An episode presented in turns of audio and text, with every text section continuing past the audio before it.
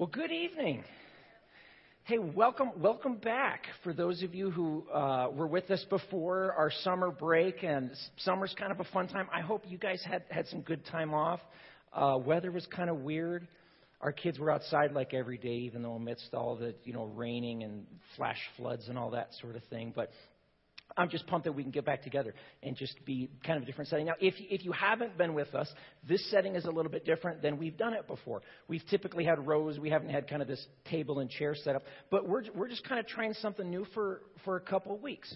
One, one of our values of Wednesday night community is, is that we really want to be in a, a place where authentic relationships can be built. And that's easier when you see a name of someone across the table and you, you recognize a face, and then you see that face on the weekend and you can, you can remember the name and talk to people and that sort of thing. So hopefully this, this will be just kind of a, a fun kind of community connection here for us uh, for the next 12 weeks. Feel free to get up this evening, go grab some coffee and a cookie and sit back down. So you, that's, not, that's not interrupting anything if you do get up in that way. Um, another thing, someone, um, I think Stacy reminded me earlier. We, you always, I'm used to grabbing a pen in front of me, and there's no pen in front of you. So you got to go like this now. You got to go like this to get a pen. So they're behind you. So if you have a, if you have a bulletin uh, and you want to jot some notes down, we've got some fill in the blanks. You can reach behind you, like if you're flexible enough, or ask the person behind you, I guess, to to grab one. We're we're going to be starting a. Uh, a series over the next 12 weeks looking at something that is like hugely important, for me anyway wisdom. Um, a couple weeks ago, we have, we have our staff chapel every Wednesday morning, and uh, Pastor Scott usually leads that. And a couple weeks ago, he asked us to cut, to do just sometimes it's like leadership development kind of stuff. Sometimes it's more of a devotional focus. And and so anyway, at the end of one of our staff meetings, he just said, "Hey, I, I kind of thought it'd be cool. I'm going to bring like a board up here, and and I want you guys to just uh, write." Come up on the board and write your name, and just like a one, like a one word, if if we could pray for you for one thing, and you don't have to do it if you're not comfortable, but so people come up to it, and they said, There's some paper over here, and grab a piece of paper and find one on there, write it down, take it back to your desk, and just pray for it this week. And so, and so we did that, and we're kind of sitting there, and, and I'm, I'm thinking as people are writing on the board, they're just one word things, you know, this and that. And then they go sit down, and, and I'm just looking at the board, and I don't, I don't know exactly. I guess maybe, maybe a fourth, maybe a fifth of them. I don't know. There's all these words up there. Were words like direction, guidance, discernment, wisdom. And as, as I was looking at, I'm thinking about where we're going this fall, and I just thought, this is like this perennial issue. It doesn't matter if you've just graduated high school and you're going, man, where am I going to, am I going to go to school? Am I going to work? What am I going to do? It doesn't matter if you've just graduated college and you're like, what kind of job am I going to take? Am I going to move? It doesn't matter if you're in the middle of your career and you're like, should I transfer? Should I go for this job over here or should I just settle down here? I'm not sure what's going to happen with this, this thing. It doesn't matter if you've hit retirement. You're like, now what are we going to do? Are we going to move to be close to the kids? Or are we? Every stage of life thinks about guidance, direction, discernment wisdom. It's, it's this sort of daily necessity thing. And so, what I want to do is we're going to be kind of leaning hard on the book of Proverbs during these 12 weeks. Proverbs is, is this collection of Proverbs, these wise sayings of the sages. And they're, they're things like dad written to his son. And then when that son grows up, him passing on to his son. Sometimes a mother writing to her son, writing to her child. So it's, and then later they're collected, and it's this sort of ancient, ancient text of like, this is, this is what a wise life looks like as it relates to like dealing with conflict, or as it relates to stress, as it relates to relationships, as it relates to fill in the blank. A wise life touches everything. So if you have your Bibles, turn with me, if you would, to Proverbs chapter 2. And uh, I just want to read verses 1 through 5 as this kind of launches us into these, these next 12 weeks as we spend some time looking at different aspects of what a wise life looks like. Proverbs chapter 2, verse 1, we read this. Now, it's, it's, it's written from a, a, a father to his son, sometimes a daughter to uh, her, her, son, but uh, so it's, it's masculine words, but it applies to, to all of us, male and female. My son, if you accept my words, and store up my commands within you, turning your ear to wisdom, applying your heart to understanding.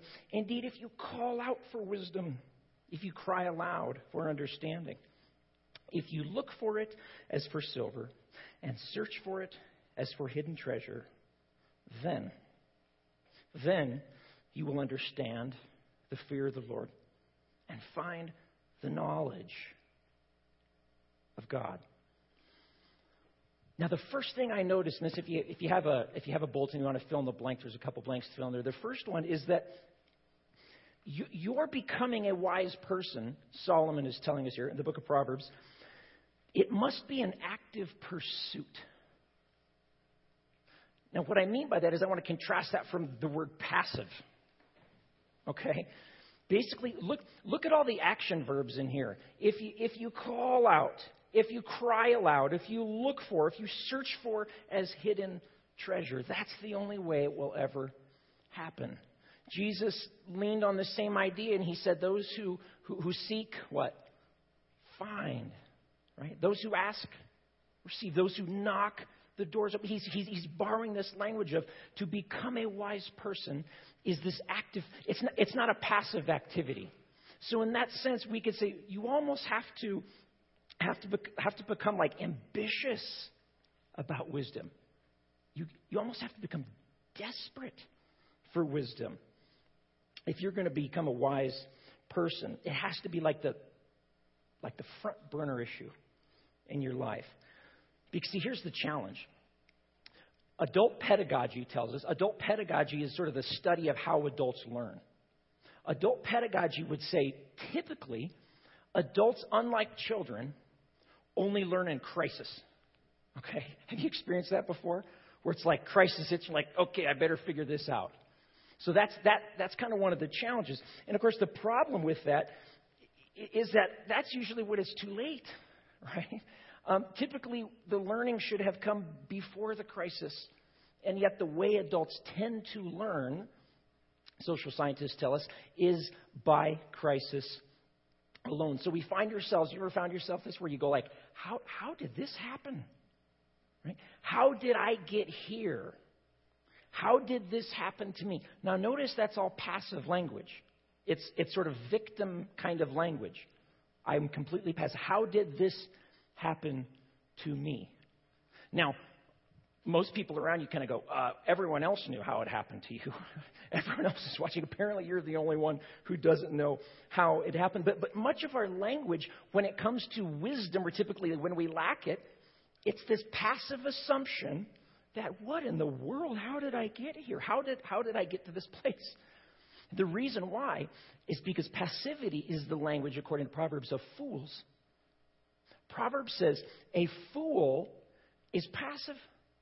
A, pool, a, a, fool, oh, not a pool, a fool doesn't think about what will happen if I do this? What will happen? What will be the consequences? How, how will this work? How did it work last time I tried? A, a fool doesn't think about that. Listen to Proverbs chapter 6, verse 10. It says, A little sleep, a little slumber, a little folding of the hands, you know the rest of this, and poverty will come on you like a thief, and scarcity like an armed man. That's that. How did I get there? It's like, it's immediate, like, what in the world happened? How did my life crumble? How did I get here? Because it was a thousand tiny, incremental, little decisions in one direction that were so small, almost unnoticeable. And he says, See, a fool is unaware that every decision you make in life shapes the shape of your soul. Every, every thought that I entertain in my head shapes patterns of how I'm going to act the next time, how I'm going to act the next, how I'm going to respond the next time. And pretty soon I'm out of place and I do something and I go, how did that happen? And Solomon says, the wise person, the wise man, the wise woman is aware of how we learn, how we grow, and thinks carefully it. So if, if, if you've been at that place before, if you've been at this space of going, man, like, how did I get here? How did this happen? This, is, this series is for you. I've been at that place. I get at that place. This series is for me because I need to live wisely. So if, if our lives are going to play out to the very best possible story, we need wisdom to finish that journey. One of the, one of the coolest pictures in the Old Testament, there's, the, the, there's this woman, she's a, she's a queen, she's, she's from the south She's from uh, somewhere in uh, North Africa, the Queen of Sheba. And she, she hears about this guy named Solomon, the guy who's writing this. Now, she's like culture removed. She's, you know, distance removed. And she goes on this journey like, I got to figure out if this is legit, if this guy's for real, if this is. And so she searches. She goes on this long trip, and you could read it in First Kings or in First Chronicles. And it, and it talks about he gets there, and it says that she's asking him about life and meaning and purpose and all these sorts of things. And when she gets done with this interaction, she just goes, This is, this is more magnificent than I even heard. This isn't even half is phenomenal. And she was like after wisdom. And Jesus, years later, told that story when he was speaking to some people who were, who were kind of doing the like incremental, stupid little foolish steps in one direction. And he said, even the queen of the south, he said, she's going to rise up at the last day, and her very presence is going to condemn the way that you're living your life. Because think about it. He says, that's the way you pursue. That's the way you go after. You search for like treasure you long for you go after wisdom. So here's the question where do we start? Okay, that's great. I need to go in a certain direction. I need to have an orientation in life. So, how about step one? What does that look like? This seems like a massive thing. That's always the difficulty when you have something huge and complex. Where to start? Proverbs chapter 1, let me read for you 1 7 because it tells us. Here's the first, very first step. The Proverbs of Solomon, son of David, king of Israel. He says, now this, he's, he's going to say what we're all wanting here for gaining wisdom and instruction, for understanding words of insight, for receiving instruction in prudent behavior, doing what is right and just and fair, for giving prudence to those who are simple, knowledge and, dis- and discretion to the young. Let the wise listen, add to their learning. Let the discerning get guidance for understanding proverbs and parables, the sayings, the riddles of the wise. The whole endeavor, the whole enchilada.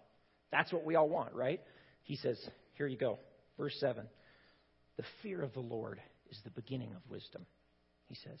That's the start of it. The fear of the Lord is the beginning of wisdom. That's number two in your outline. Your becoming a wise person has a point of departure, it has a starting point. And according to Scripture, it's this thing that we don't necessarily really get yet. I don't know if you get it the fear of the Lord. Now, have you guys ever noticed that, that, that there, are, there are phrases in Scripture that culturally I'm really comfortable with? Like I could, if someone's on the street or a friend of mine who's not a who's not a follower of Jesus, I could talk about like, you know, forgiveness and you know certain things like that. And then there are some things that are kind of like so not PC. They're so not politically correct that you're kind of like, we kind of do like yoga around it to not really have to talk about it, or it just it seems a little uncomfortable. In other words, culturally, it's a it's a stumbling block, and each culture has its own. You go to uh, you go to certain cultures, um, ones that are we talked this last week if you're here, uh, honor shame cultures. Honor shame cultures have no problem with the fear of God. They uh, to them the idea of forgiving your enemy is absurd. It's a stumbling block. Western modern cultures, we love the forgive your neighbor thing. We're bothered by the fear of the Lord thing. So each culture has its own objections to, boy, the Bible makes me uncomfortable. And this, I think, is one of those that if, if you're from a modern Western culture, this is probably an offense to you. This is probably something that you're not comfortable with because you're wired by culture to say, that's just, no, we need to just, you know, hug and be nice and you know, we're the product of flower children in the 60s, and, and so that's, that's, that's our roots. But see, here, here's one thing that I know we are all afraid of things.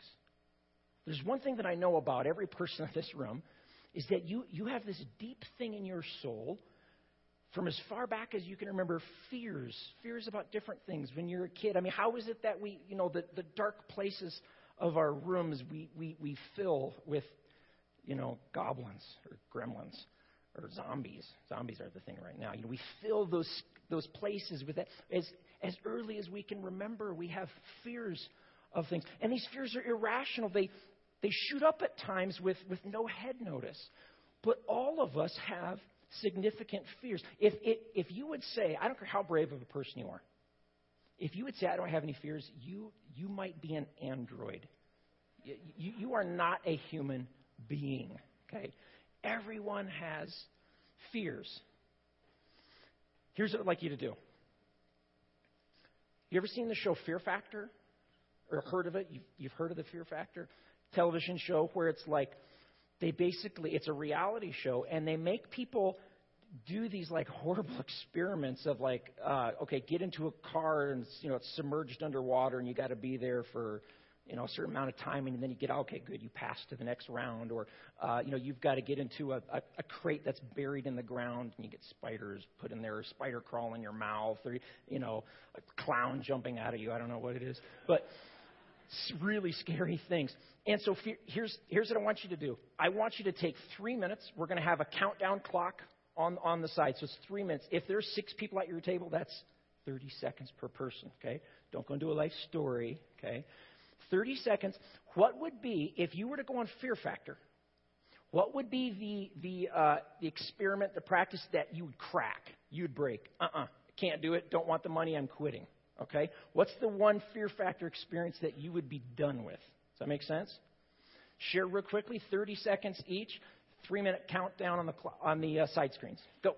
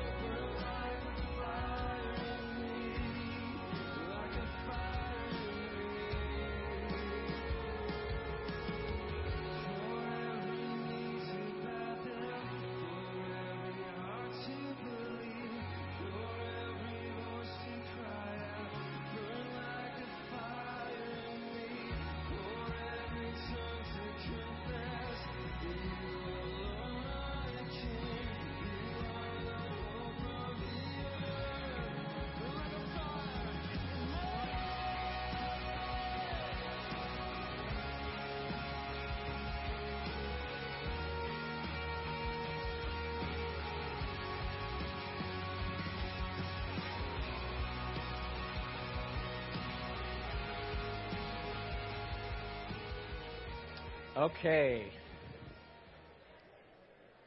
How many of you didn't want to talk, so you just got a cookie? A couple. Donna, I saw you do that. Okay, let me hear a couple, like a couple fear. Anyone have clowns?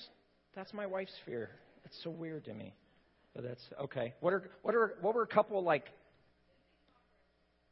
What's that? Hissing cockroaches. Not touch, but just hissing at you. Just Oh, and crawling on you. Okay. Okay. Snakes. Yeah. Catfish? Did you say catfish? Specifically catfish, not trout or just, but catfish. Okay.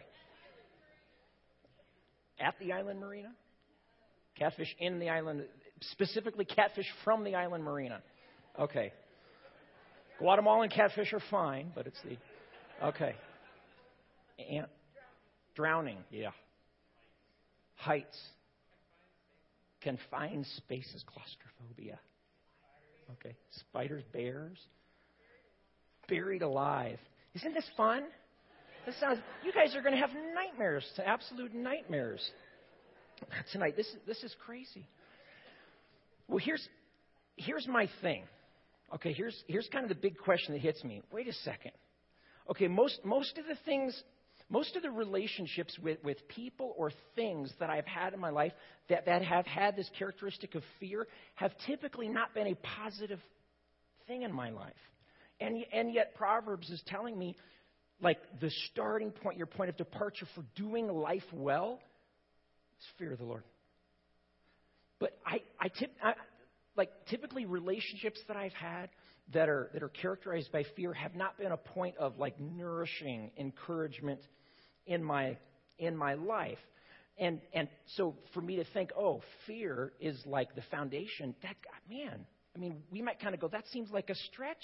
Seems like a stretch. It doesn't really work in many other things. So, how, how can that possibly be the case here? Because Proverbs is telling me that the fear of the Lord, it's the beginning point of, of all of these endless possibilities in life of beauty and truth and goodness.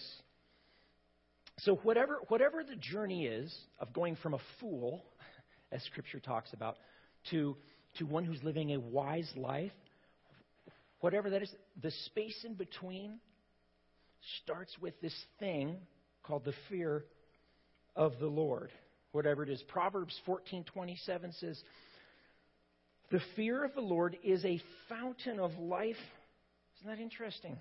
Makes me think of that that Samaritan woman that Jesus talked to and talked about water and he said if you knew who was asking you for water you would ask me and I would give you water it would be like a like a fountain flowing up in your life that would never end. And she says, Give me this water. That's, that's the kind of life that is promised through this idea of the fear of the Lord. Proverbs 19:23 says, "The fear of the Lord leads to life, and it turns a person from the snares of death." So if if we can figure out what this means a little bit more, and we'll, we'll be doing this kind of throughout this whole series, we're kind of looking at like different facets of a multifaceted diamond here. If we can figure out what the fear of the Lord means, it will let us live, live with contentment where, where like we're no longer slaves to circumstances for our personal happiness. No matter what struggles come to our life, Proverbs tells us, if you start with the fear of the Lord, if that's the bedrock of, of, your life, of your faith, then no matter what struggles come, it will not be able to rock the core of who you are. There will be a buoyancy to that to that core. So, so here's the question: What, what then is the fear of the Lord. Now, there are a lot of qualities in the Bible about God, and the fear of the Lord is just one. There's, there's tons, but it says we've got to start here. We've got to start at this one spot right here. Now, the first time fear, any guesses the first time when fear is mentioned in Scripture? First time. Adam and Eve, they sin, and it says they hide, and it says God comes pursuing them and he asks them the question, why are you, why are you hiding? And what do they say? Because we were afraid. We were experiencing fear. And from, from this first time on, any time in Scripture someone comes in contact with God, and not in some sort of mediated way, but comes in contact with something close to like really Him, terror. They are terror stricken. They're falling on the ground. They're, they're saying, I mean, there's one time it says, you know, the, I pray that the rocks would crush us. That would be better because it's there's this like almost melting, soulish melting experience in coming before this God of the universe. From there on out, Abraham, Abraham meets God, and during this like the most intimate connection he has with him, one this this this covenant making experience, it says he sits down in this deep darkness of fear falls over him. Likewise, Moses comes in contact with, with God, and he's absolutely terrified. Maybe the one of the most significant is the prophet Isaiah. Isaiah chapter 6. Let me, let me read for you the words from Isaiah chapter 6. In the year that King Uzziah died, this is uh, the prophet speaking, he says, I saw the Lord. And he was high, he was lifted up, he was exalted, he was seated on a throne. The train of his robe filled the temple. Above him were seraphim, word for angels, each with six wings. With two wings they were covering their faces, this picture of respect. We're not even worthy to be in your presence. With two they covered their feet, and with two they were flying. And they were calling out to each other, Holy, holy, holy is the Lord God Almighty. The whole earth is full of his glory. And the sound of their voices, the doorsteps and the threshold shook in the temple and it filled with smoke. And then listen to what Isaiah says. Here's his response. He goes, Woe to me, I cried. I am ruined. That means I'm a goner. I'm dead. I'm up a creek. I mean, however, I am done with that soulish melting experience he had in simply come, seeing this sort of representation of who God is. He's, he's, he said this, For I am a man of unclean lips, and I live among a, a people of unclean lips. My eyes have seen the King, the Lord Almighty. He's saying, The things that come out of my mouth, the things from my heart, they're not right.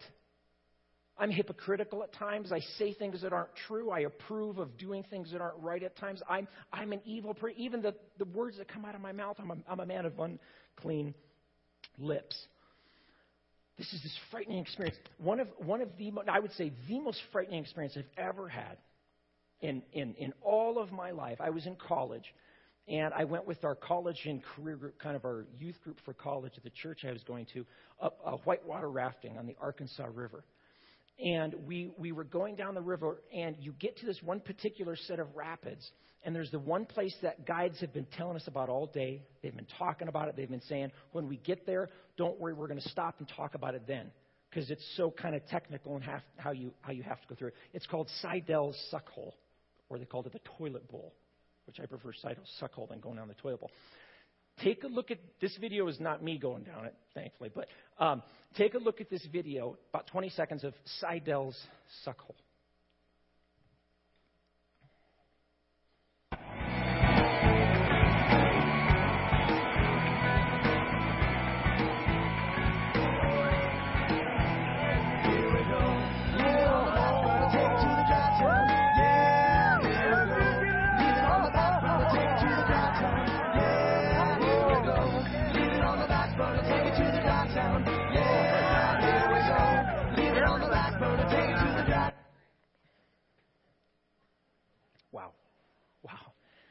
So I was going down the Arkansas River. We got to the point, we got out. The guide talks us through this is what's going to happen. Here's how we're going to do it. We have to do it a very specific way. You guys have to listen to me.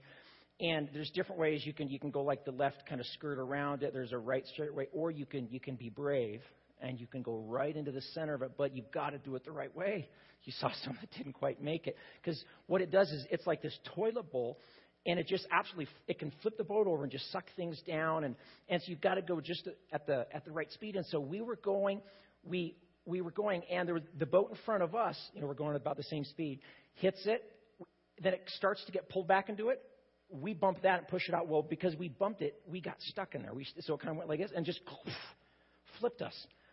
And i had a life jacket on and i i went under. And i wasn't expecting so i'm not taking a big but I remember going in under the waves, and it was the most powerful, massive, like feeling of pressure around my body, and my body was just twirling and twisting, but fortunately there was still light.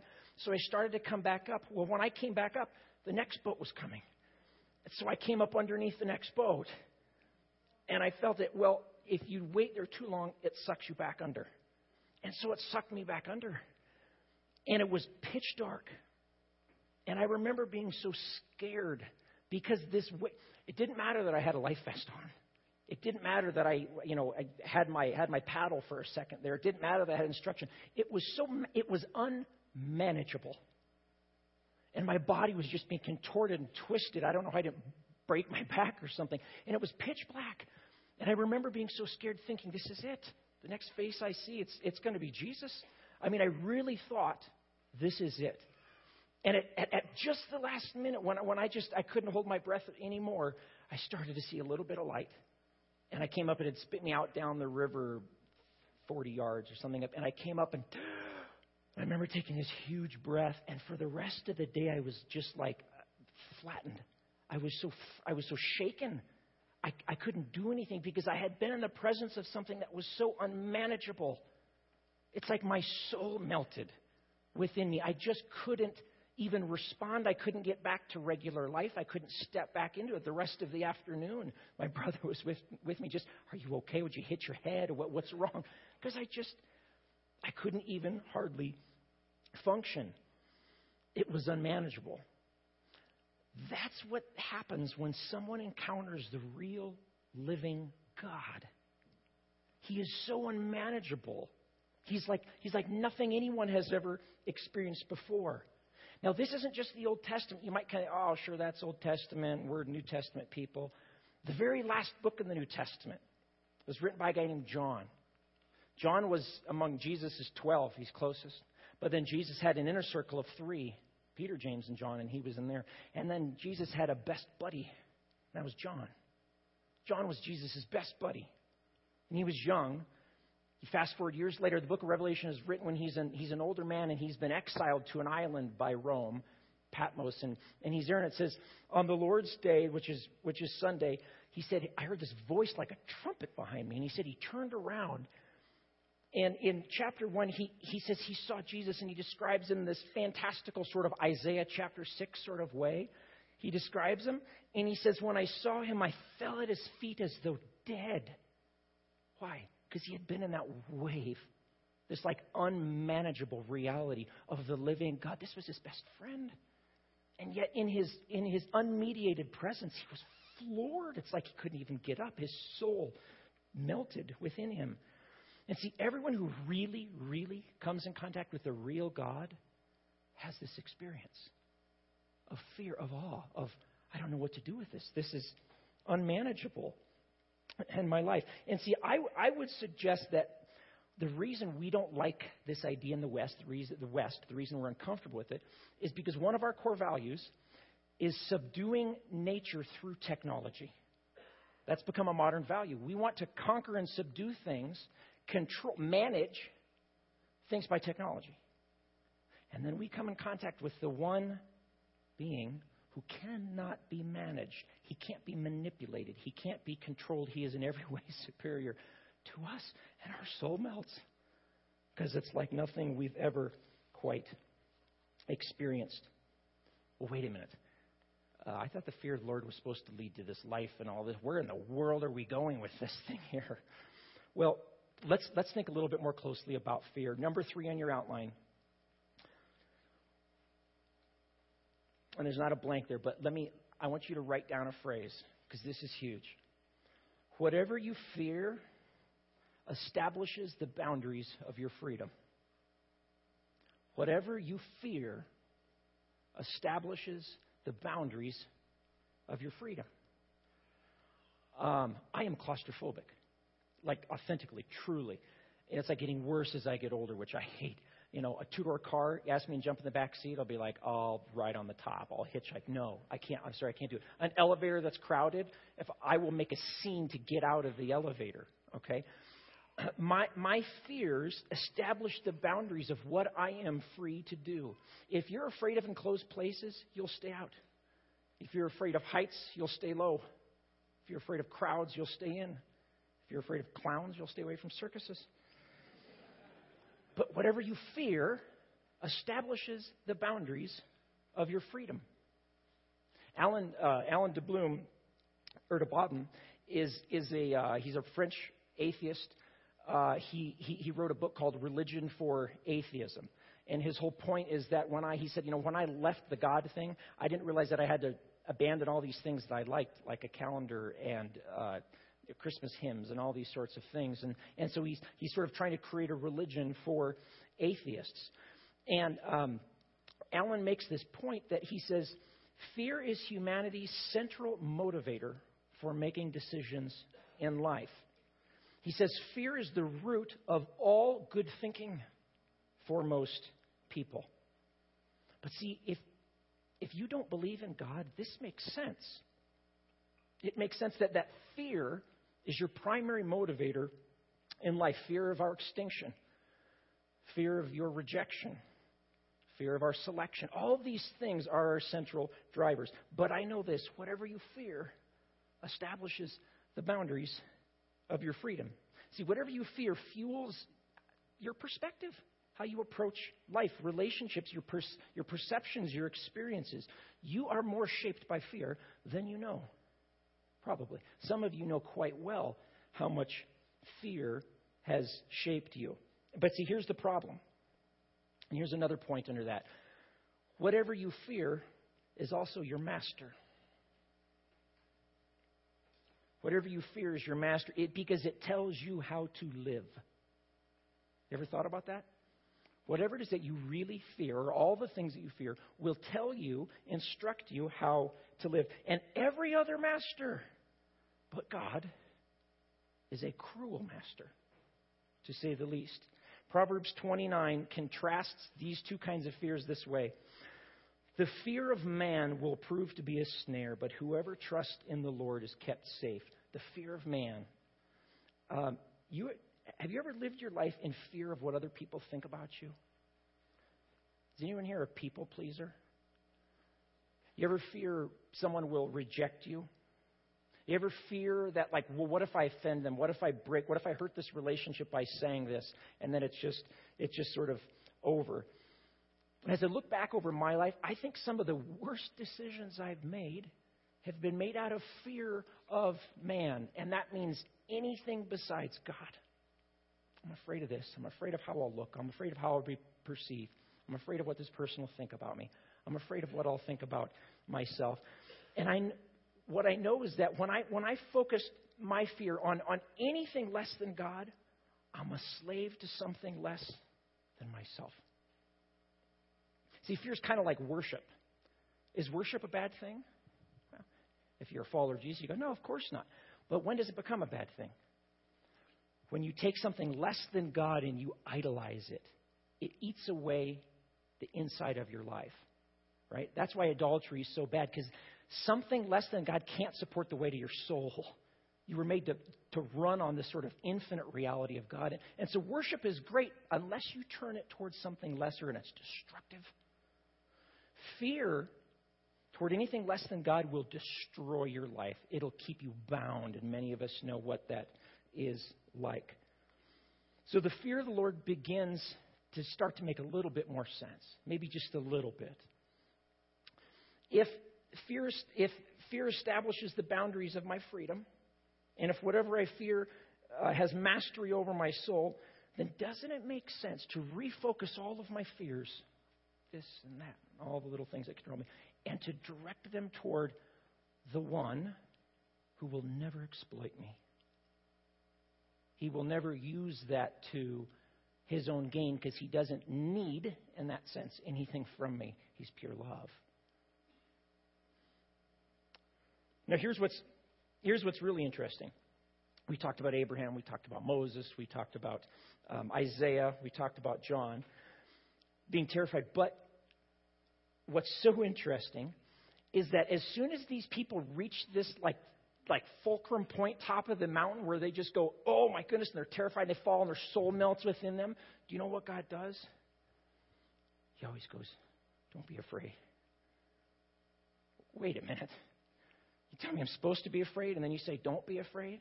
I mean, that's, that's like, that's like, that's breaking the law of non contradiction. Come on, is, am I supposed to be afraid or am I not supposed to be afraid? Both. Here's the point. Until you really are afraid, you haven't experienced the real God who can love you. It's once you come into his presence and you realize how massive he is, you realize how his magnitude, his greatness, his beauty, his, his power, that nothing is out of his control. At those moments when you get that, you have the sense of, oh my goodness, I'm undone. But then he says, Don't be afraid, not because you were wrong to have been afraid, but because I can mediate that presence in a way that does not burn you up.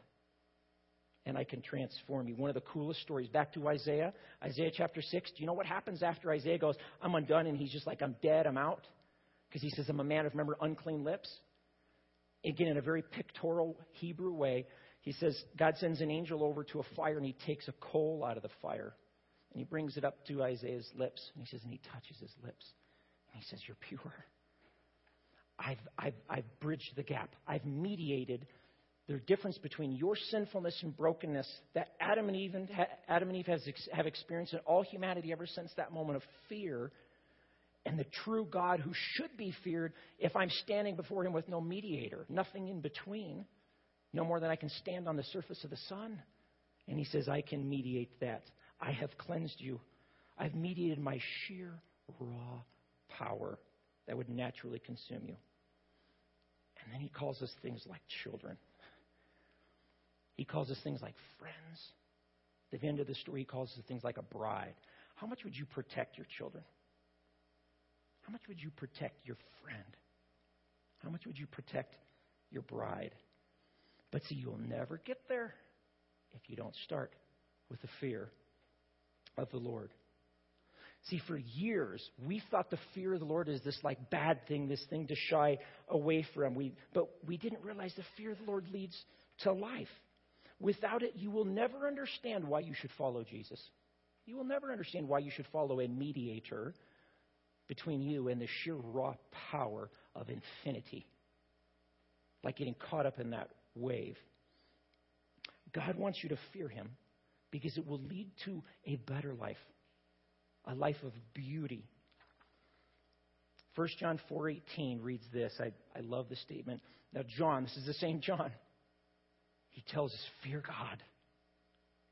And then 1 John 4:18 he says there is no fear in love.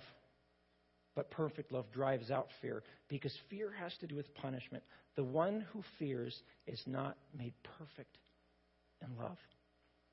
And what he's saying is this if you will direct all your fears in life, all your insecurities, all those things that, that, that, that hold you back, that keep you limited, that, that, that keep you stunted at a soul, heart, emotional level, and you redirect all those fears to this one, this one who will never exploit you, this one who can mediate that presence, that sheer infinite presence. And then he says, I will pour my life. You remember that, like springs of living water. I'll give you part of myself, and it'll complete you.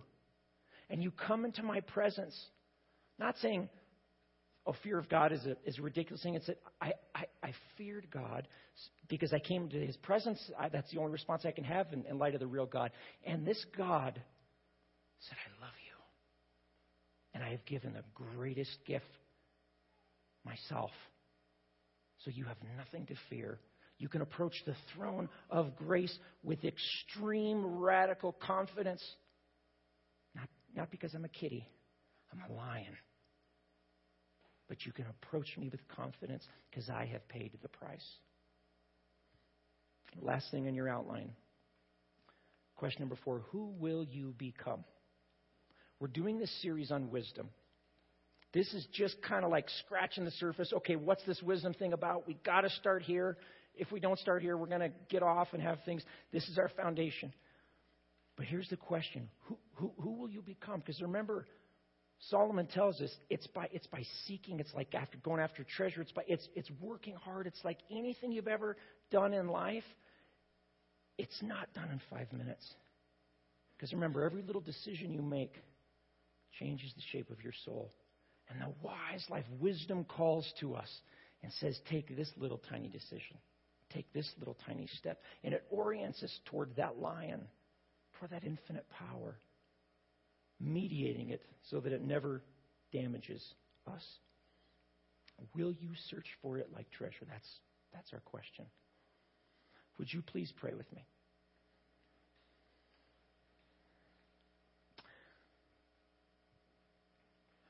Heavenly Father, this, this is kind of a heavy subject we turn, we turn to Scripture and, and we see that you tell us to start at the very first place, something that it, it, it's tough, especially for us kind of modern Westerners to get our mind around. the fear of God. And I don't know if I fully get it. I don't, I don't think I do. But God, I want to seek it. I want to keep searching. I want to keep digging. I want to keep trying to understand what does it mean? What does it look like? How do I pursue this life of wisdom? Lord, I pray that dur- during this series, God, that we would we would discover what a wise life is.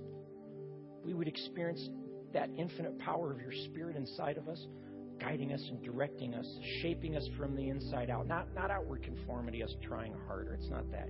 It's you changing us from the inside. But we, we put our, our, our, ourselves on the table and we say, mold and shape us. God, would you do that? I know that this is a prayer that you always answer.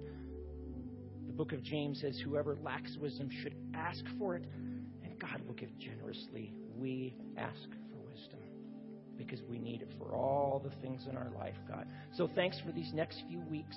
We're starting on this journey, God. We don't know entirely what to expect, but we're starting. We put our hand in yours, we take steps. And help us to keep coming back to this reality of how great you are. And may that shape everything we do. May we have no fears because we've sent them all your direction. We pray this Jesus' name. Amen. Amen. Hey, would you do this? I just want to take four or five minutes. There's a, there's a great anthem of the church. It's a, it's a declaration, a song called How Great Thou Art. And it's a way for us to reorient ourselves to kind of go, I gotta, I gotta, this whole wisdom thing requires me understanding God's greatness. Would you stand with me? Let's sing this as a declaration, and then we'll be dismissed and, and we can take off after that. This week, may your soul sing in all that you do of how great our God is. Amen. Our prayer team's going to be up front. If you've got kids, go grab them. You can, if there's any cookies left, maybe they can devour them finish them up. Hey, so so grateful you guys were here tonight. Looking forward to being with you again next Wednesday. Have a great week.